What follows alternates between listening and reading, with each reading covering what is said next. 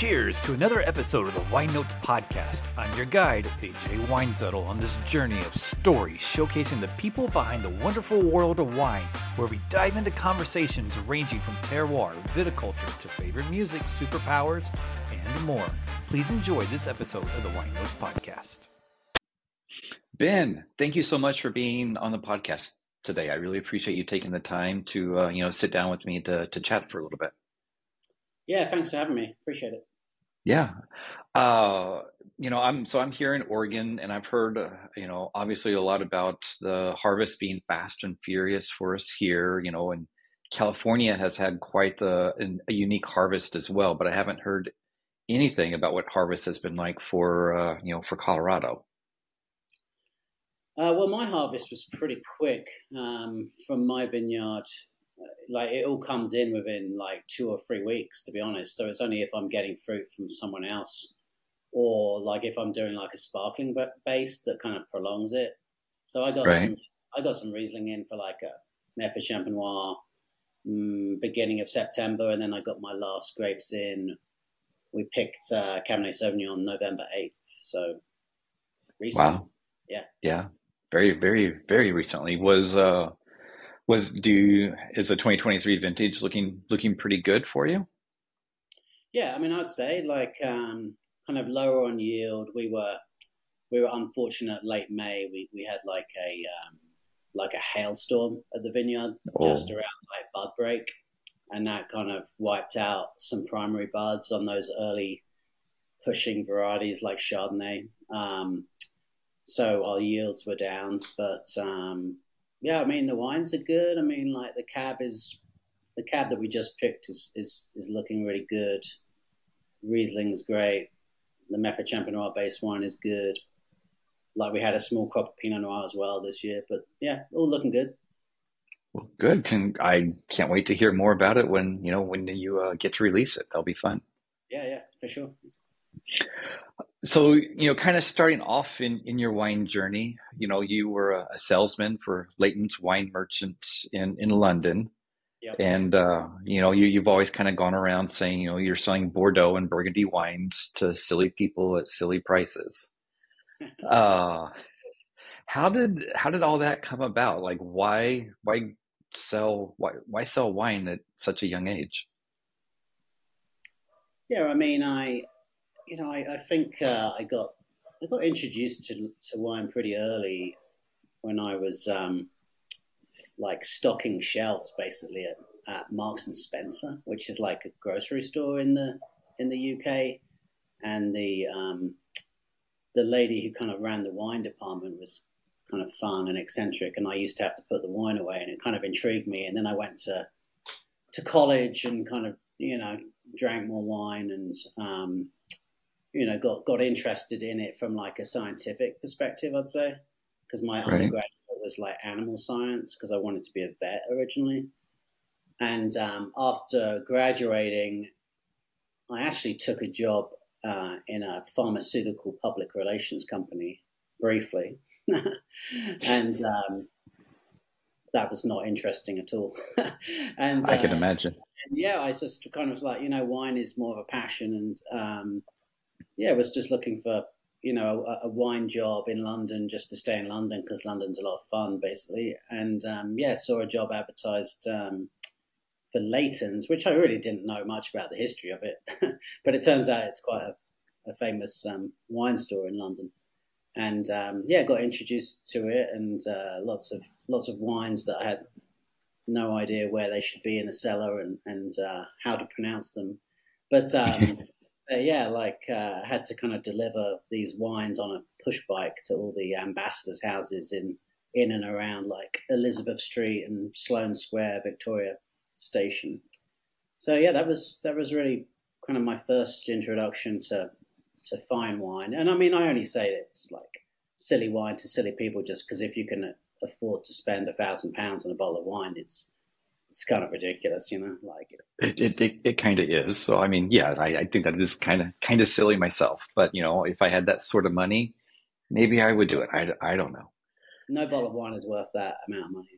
Like, yeah, I mean, managing a vineyard and knowing how much it costs to farm and how much it costs to, to make. Sure, it's expensive when you're small production, but a lot of those wines are not small production, and they're still a no. thousand pounds a bottle, you know. So it's just what the market, uh, you know, can can uh, sustain, I suppose, um, and the, the image that they've built up over the years. But um, yeah, then I went uh, to work for another wine merchant. Uh, if you know, like Fuller's London Beer, Fuller's London Pride. Yeah, yeah no, I, I haven't heard of it. Brewery in Chiswick, um, making like cask conditioned ales, but they had three fine wine stores at the time um, in and around like West London. Uh, one of them was like Ravenscourt Park, where I lived. The other was like Chiswick, and then I think there was one in like High Street, Kensington.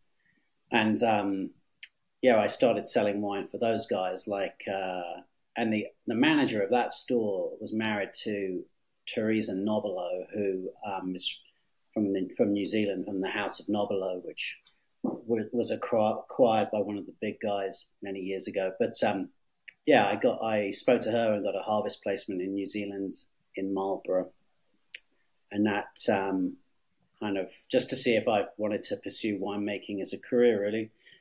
And it was um, it was beautiful, you know. That was 1998, I think. Just kind of sitting in the Marlborough area and just I remember like one moment where I was pumping juice, Sauvignon Blanc juice into a yeah. 6,000 gallon tanker to get shipped to Auckland because they had two wineries, and, and that off that happened a lot shipping between Marlborough and Auckland, and um, just sitting on the top of the tanker waiting for it to fill, it, watching the sunset over Marlborough was pretty beautiful. I was like, this is all right, you know. Why yeah, not? yeah, no, that that yeah. would be amazing. So uh, I, yeah, yeah, I, I'm just curious to to go back a little bit. Uh, so you were, you know, you were at, at Layton's, um, and you ended up, you know, like delivering four, like four, balancing four cases of wine on, on your push bike. Yeah, there was a big, like, pack, like front, front basket that you was deep and you could like fit four full cases, like 12 bottles, which, you know, at first it seemed a bit silly, but you kind of got, kind of got used to it like um, I, am yeah, yeah. I'm, I'm, sure you did get used to it, but I mean, holy cow! Um, have you been able to, you know, use those skills any other time in, in your life? Just like balancing skills. Like the hardest yeah. part was hardest part was getting it off.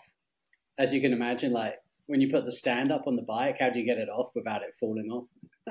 well, yeah. I mean, it's it's a whole balancing thing. That that was oof.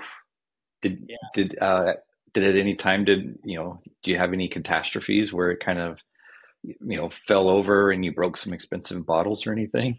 No not not on that but i do remember um, like clients that were much closer. The, the store was so close to some very you know very posh area of london so you would like wheel the dolly down the street you mm-hmm. know the push cart down the street. Oh yeah.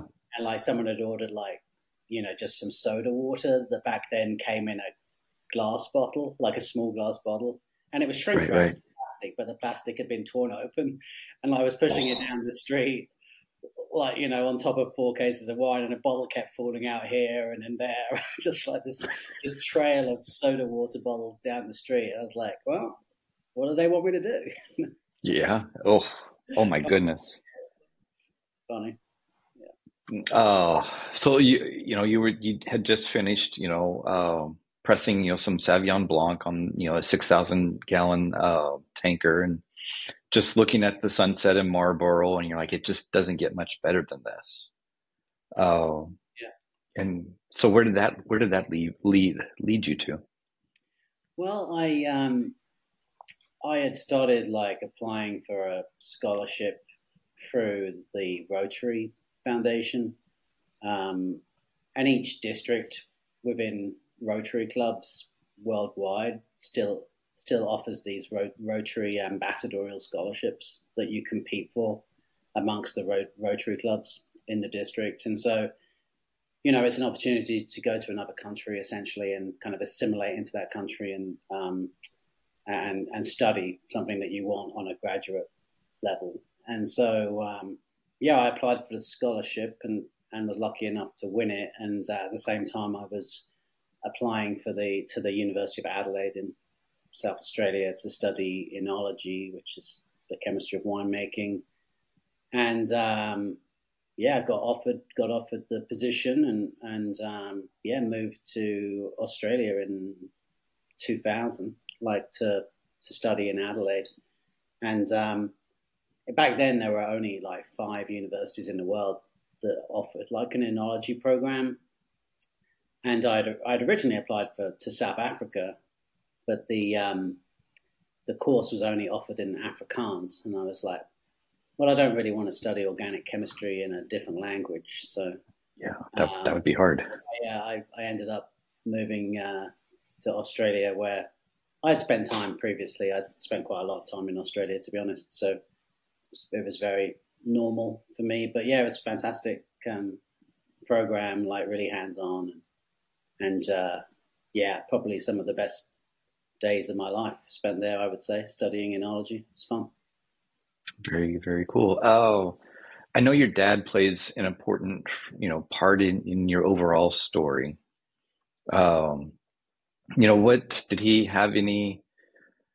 How did he? Uh, help you or you know uh, you know kind of like be your be your cheerleader or whatnot you know through all this phase of, of your life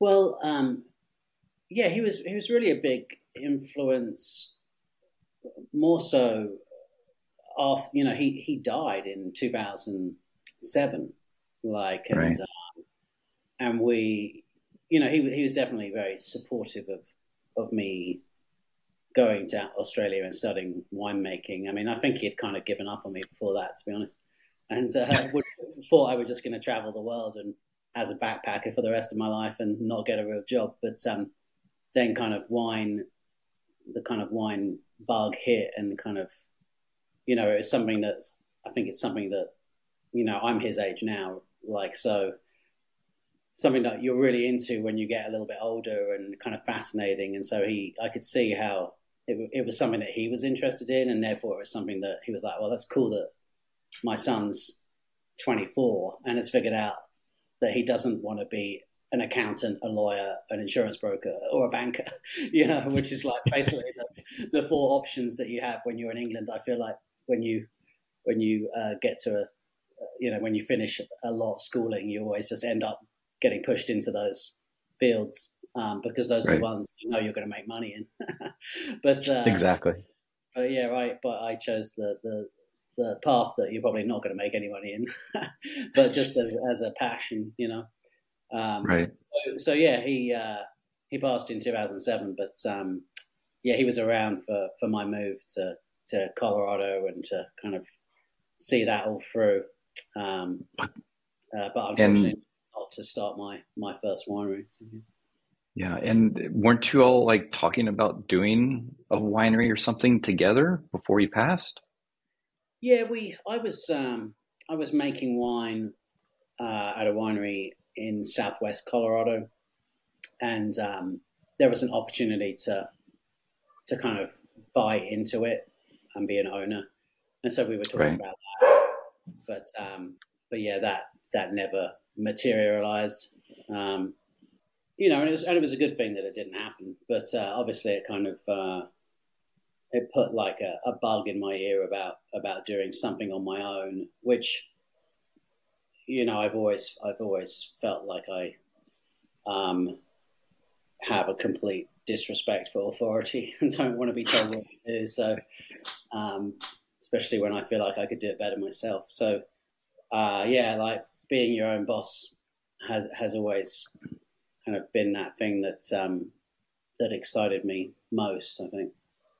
Yeah, I, I can imagine. Then you know, after his passing, you just kind of you got into uh, a truck and you what you drove like twenty five thousand miles across the U.S. You know, going and getting equipment. I mean, that's uh, how long did that take you? Uh, it, actually only we we accumulated all the equipment in in like a couple of months. Um, and like, yeah, I think after after he died, you know, only it took me like twelve months to put together like a business plan and and um, find a space in Denver to to lease to start a winery. And um, I was still working down in um, in the Four Corners at that time, and um, yeah, there was just that that moment that I was like, yeah, now's the time. Just say goodbye to the current boss, uh, and um, yeah, and move on. And and bought like an old truck and a trailer, and and and like it was like back then, two thousand, like May two thousand eight, gas was like really expensive. Like it, oh yeah, you know, the Great Recession, right? Like so. So, like, I remember like gas prices being like eight bucks a gallon or something. Um, yeah, so, like, the freight of actually like hiring a company to do it was even more expensive than doing it myself. And so, um, so yeah, we just kind of drove around and, and picked up used equipment from various places all the way up the the west coast, and then uh, even into kind of Walla Walla and, and, and, down back down in into Denver. So yeah, that was it was stressful, but it was uh, it was actually quite a lot of fun. Got some great photos of uh, strapping tanks to trailers and not having enough space and strapping yeah. fermentation bins to the end of the tank hanging off the back of the trailer. I, I, can only imagine. Do you still have that old Dodge truck that you that you drove around, you know, no, gathering all that? No, that that got sold uh, many years ago. And so that kind of brings you to you know starting like the the first urban winery, uh, you know, Infinite Monkey Theorem. Yeah. Um, did you know that you're setting a, a, trend at that time for urban winery, or you're just like this felt like the, or just felt right?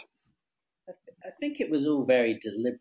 Like um, I had, I was working with a friend of mine, actually my best man, a guy called David Roy, and we did a harvest together in 2006. And we would always hang out and just talk about how wine was just so pretentious and so unapproachable. And and we were both young. I mean i was i was 28 like he was 24 and we were like it doesn't have to be like this.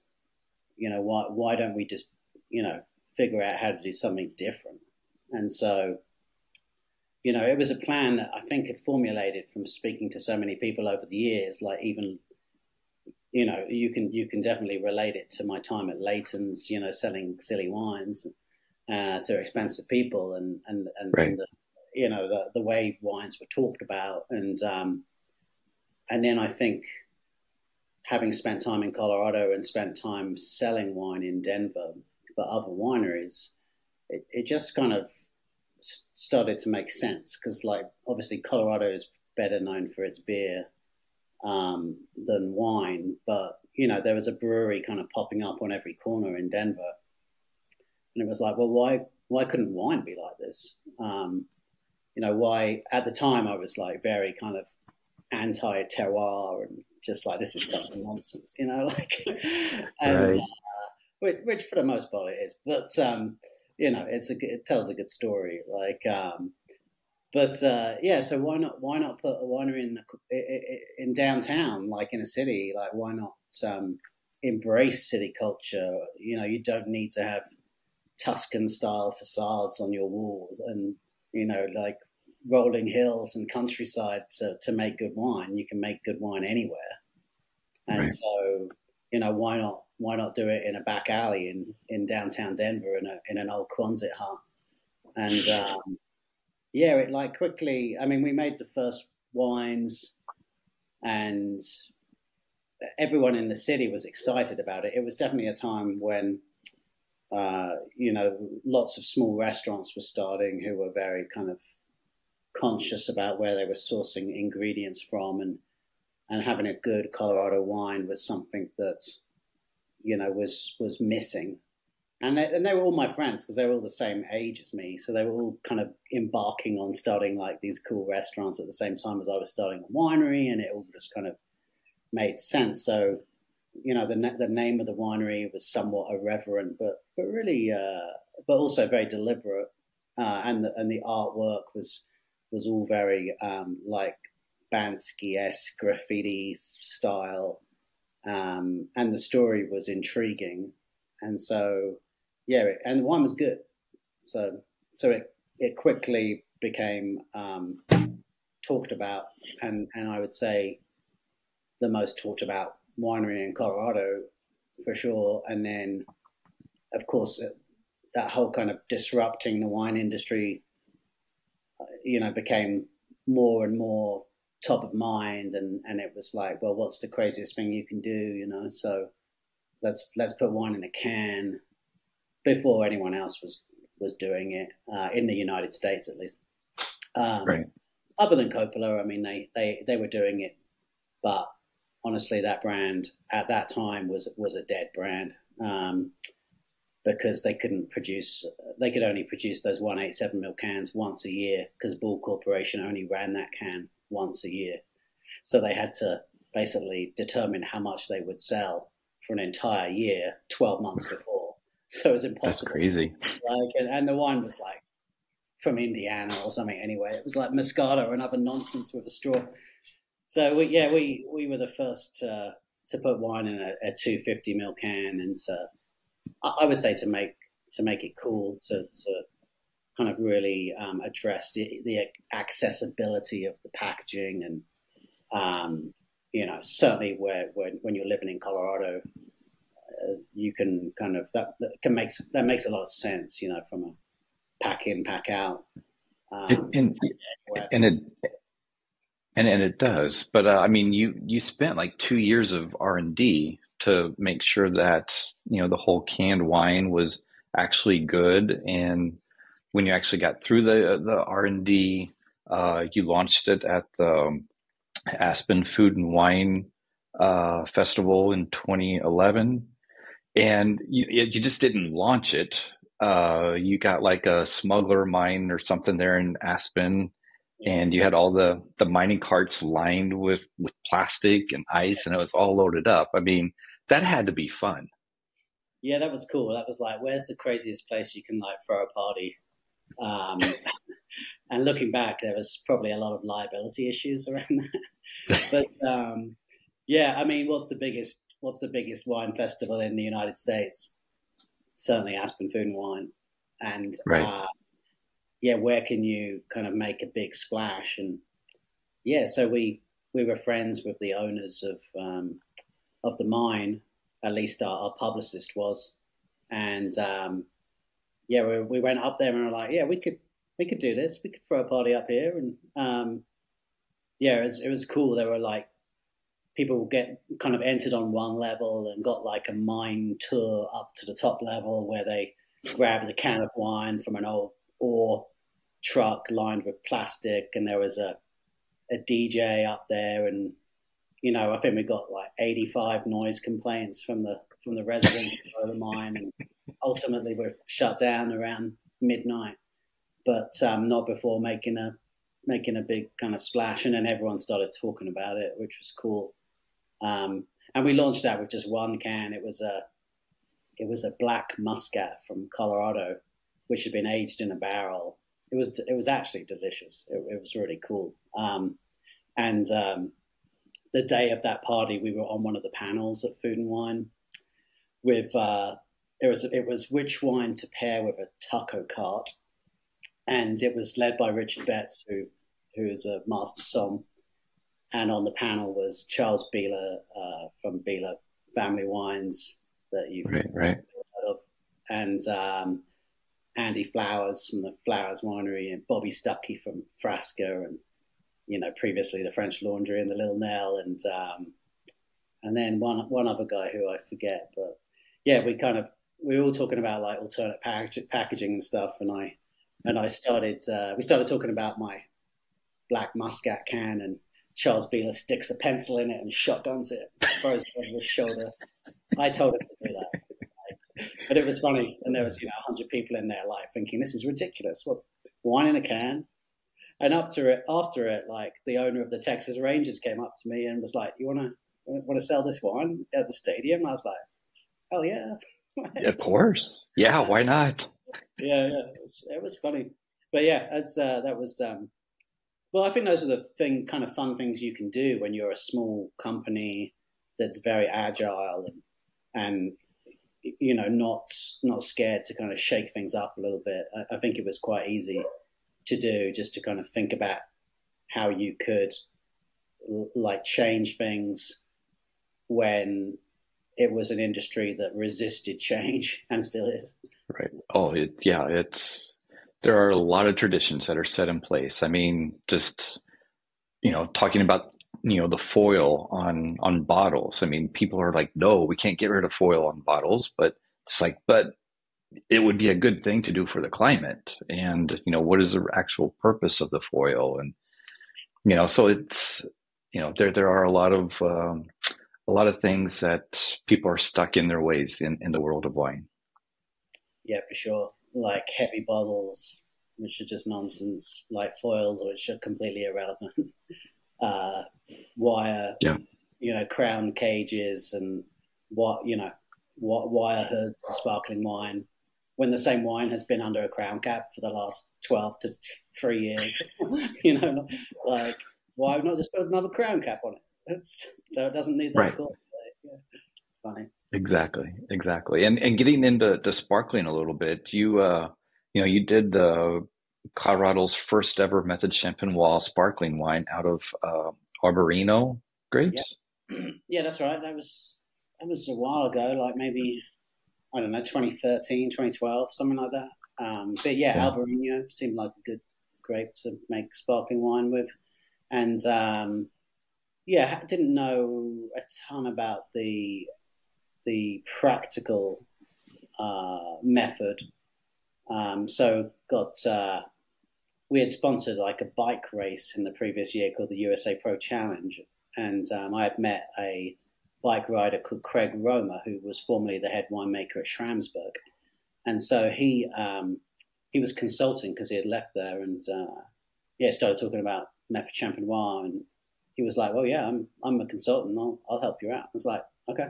Cool. So yeah, we we worked together for a couple of years and figured out how to do that kind of very, very like hands on, very small production.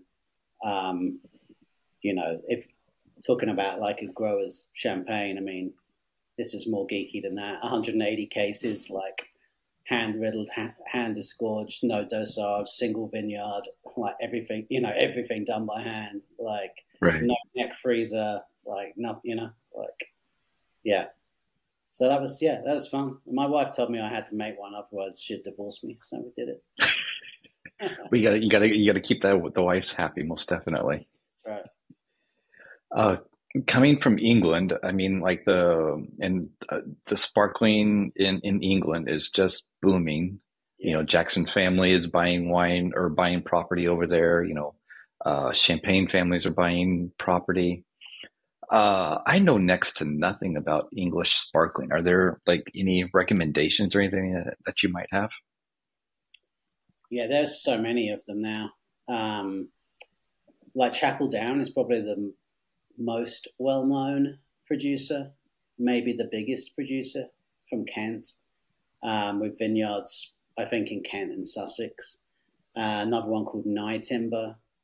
But yeah, I mean, they, they've been making like exceptional sparkling wine for the last 10 years, maybe even longer than that. Um, and that's, you, you, know, that's definitely uh, because like climate change has raised, you know, a degree or two and enabled um, what was fairly impossible and infrequent, um, you know, made, made it more practical and, and um, commercially viable to produce, you know, consistent wine year in, year out. And certainly when it comes to like sparkling base wine, remember it doesn't have to get ripe particularly. Um, it's not about that. Right. You know, it's not about hang time or anything because they certainly don't have hang time there. But, um, right. but yeah, they, they're, they're making really great sparkling wines. And I think a few of them are available in the US and, and I, I know they're starting to export more because their production has ramped up considerably.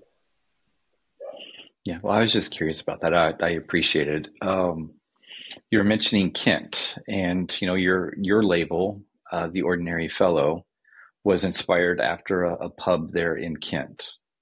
What uh, what was the name of the pub, and what what brought you that inspiration?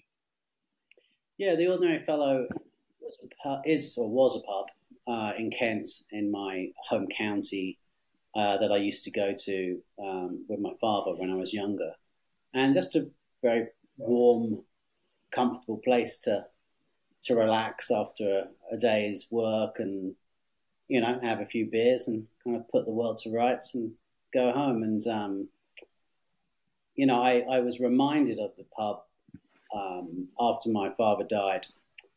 Uh, he had he had collected these pub cards, which back in the '60s were found in the in the back of cigarette packs. So I think in the US, if you're a smoker, you you would get baseball cards in the back of cigarettes back in the day. Yeah.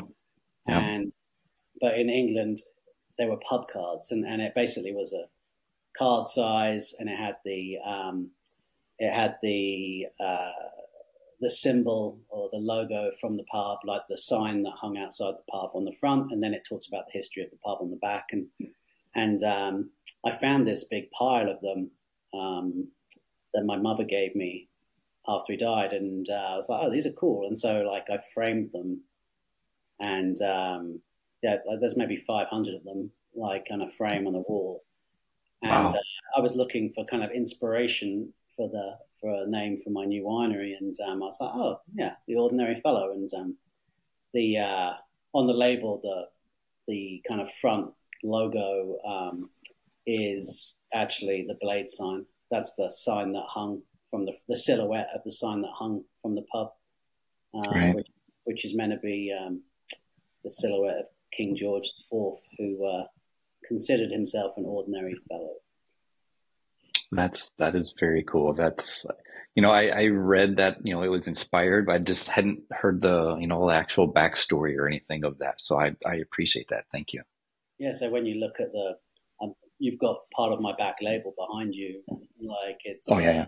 Yeah. yeah there's there's like uh, lots of pub references there, and there's a forklift with a pint of Guinness on it because all winemakers do, do is drive forklifts and drink beer and then uh, it's quite an old joke. And then there's like the Three Lions, which is emblazoned on the English soccer jerseys, and um, there's a there's dart, and there's like the angle of release and the speed of, that you throw a dart at, and there's a dart board, and there's all sorts of like references on the on the um, under label um, of my of my bottle, which has two labels, like an under label and an outer sleeve. Uh, yeah, and I, and I yeah, yeah, and I yeah, and I was just curious, like, how did you? I mean, you've set like, you know, uh, the the wine in the can, and then you know, urban winery, and then this. I mean, why? What made you think of doing something like this to like be different and unique? Um, it was really more like. Um, I mean, I think I've always kind of pushed boundaries in terms of packaging. Um, and and with this it was it was coming up with like a concept that was kind of like this hidden imagery like this like a codex and trying mm-hmm. to bring it to life um, on a yeah on a three-dimensional bottle um, and so we we kind of came up with the the under label which is basically a story of my journey as a winemaker with lots of very personal um, imagery on it uh, like there's a silhouette of my, my family, my my dog who I just let out. there's like uh, an old black beanie that I would wear when I'm making wine. Oh, like which is right here.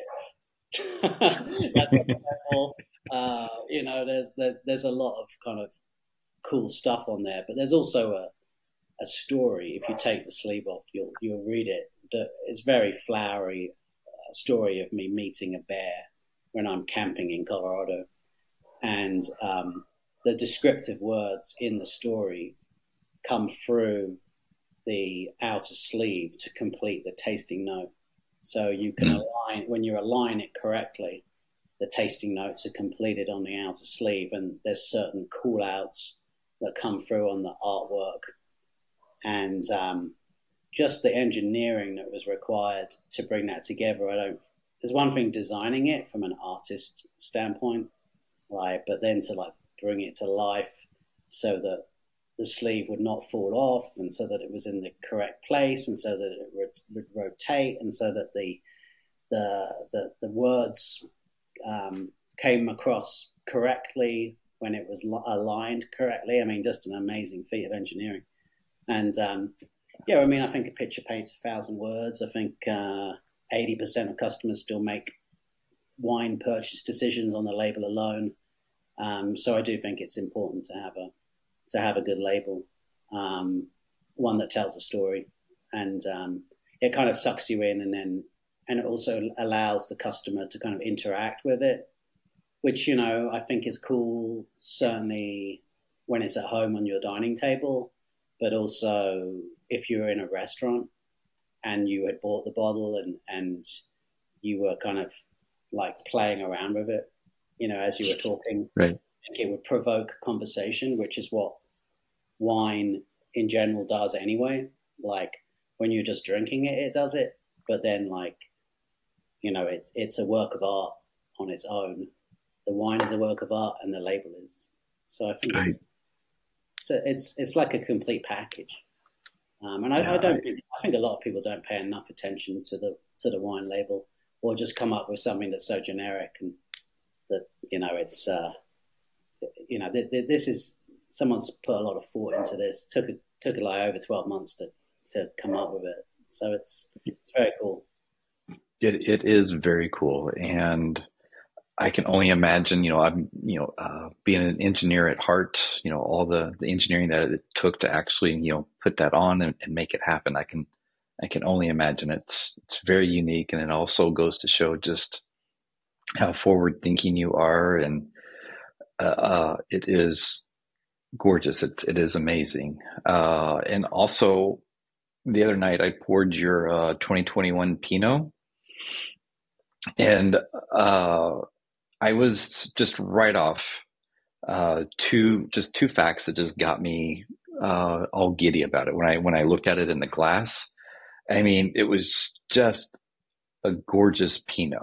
Uh, just just looking at it, I was like, "Ooh, I'm in, I'm in for a, a treat."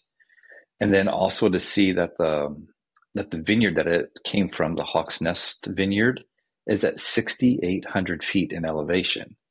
And you know, I'm I'm here in Oregon. You know, so for us, anything you know above 900 feet to 1100 feet is over the top. You know, as far as elevation goes.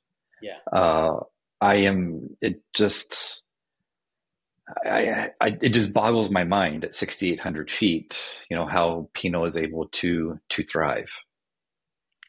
Yeah, it's definitely, well, that's how you get like cool climate when you're basically in a hot climate, right? You you go up in elevation, and of course Colorado's fairly high anyway, right? Den- Denver's a mile high.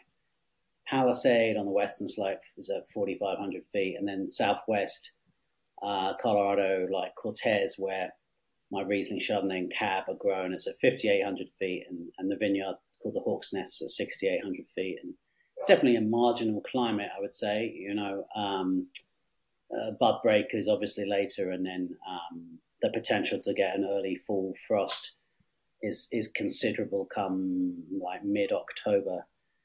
But um, yeah, just a just a really great vineyard site planted by uh, this chap called Guy Drew four years ago. So it's only been it's only the second crop off of it, um, and he's growing Pinot Noir and Chardonnay there. But yeah, just like when you're talking about the color, it, I think it's the color of re- real Pinot Noir that hasn't been adulterated by Syrah or something. Um, and just, you know, great natural acidity. I mean, the the color of it belies like the power of it and the intensity of it because like you put you smell it and like whoa and then you put it in your mouth and it's like it's mm-hmm. it's like a serious wine you know um, and uh, a lot of people I pour it for who who don't know anything about Burgundy are like, oh, it's very light. And I'm like, you got no idea what you're talking. yeah, yeah, but I, you know, once I got past, you know, just being blown away by the the elevation and just the beautiful color in the glass, I I loved how velvety smooth it was, and how the tannins were just nicely integrated and all the fruit was just showing in, in all the right places. I was, um, you know, I, I don't think I think that's the first time I've had a Pinot from uh, Colorado, and I, I was a little apprehensive, but I was very pleasantly surprised, and so you know, thank you for that. I appreciate it. Yeah, thank you. No, um, yeah, it's uh, it, it's a variety that um, I've, I've had like a love hate relationship with for 25 years, I'd say.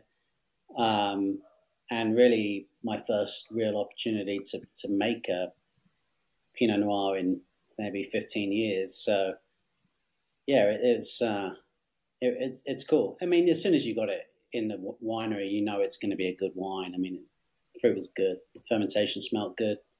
You could tell it was going to be good. Um, and they just spent eight months in some neutral French oak barrels. So they were like eight, nine year old barrels. So no real wow. oak influence in there. Um, yeah, yeah, and just just well balanced fruit coming off the vine, which is really makes the winemaking job pretty easy. I'd say.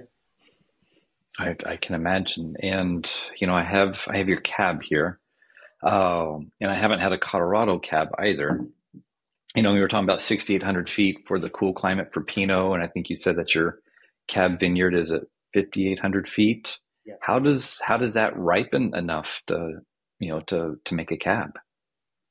Yeah, that's a good question because, like, yeah, you would think, um, like, the growing season is in Colorado is between like 155 and 170 days, compared to Napa that's like 250 days. so it's very short, right? But um, at high elevation, you get like high concentrations of ultraviolet light, which kind of speed up ripening.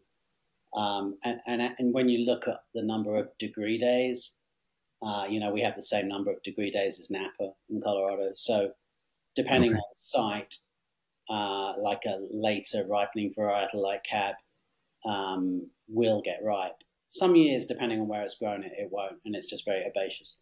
But um, but yeah, like if you get if you get like a a long extended fall, you know, you can certainly ripen it. And um, you know, like I think I've said earlier on, I, I didn't pick the cab till like five days ago.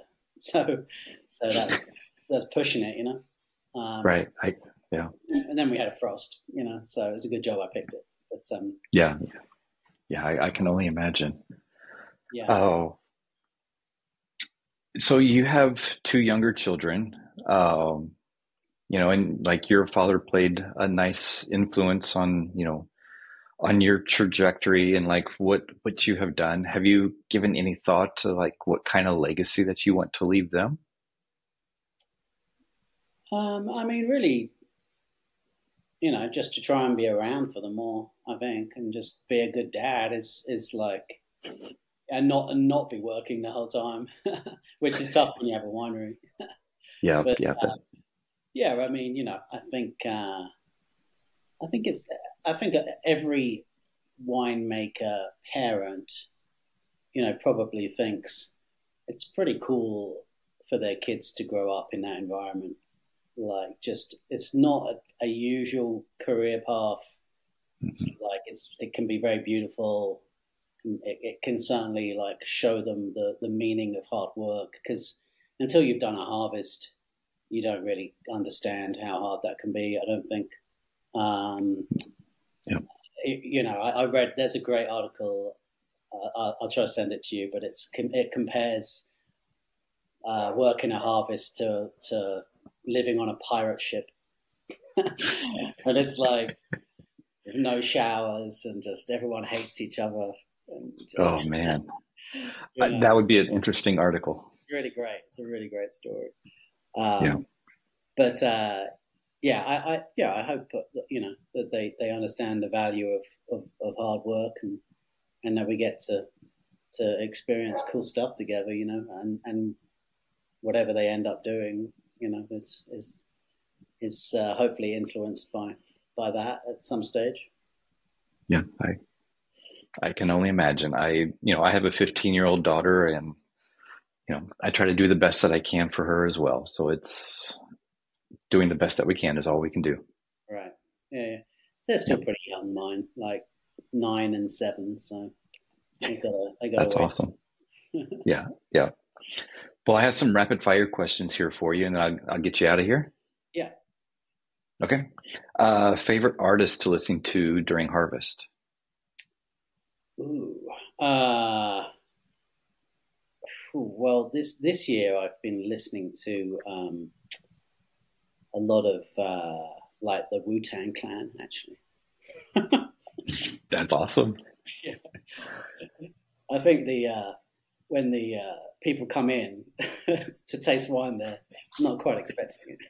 Sometimes I can only. I can imagine. I can imagine. Yeah. yeah. Uh, your favorite indulgent food?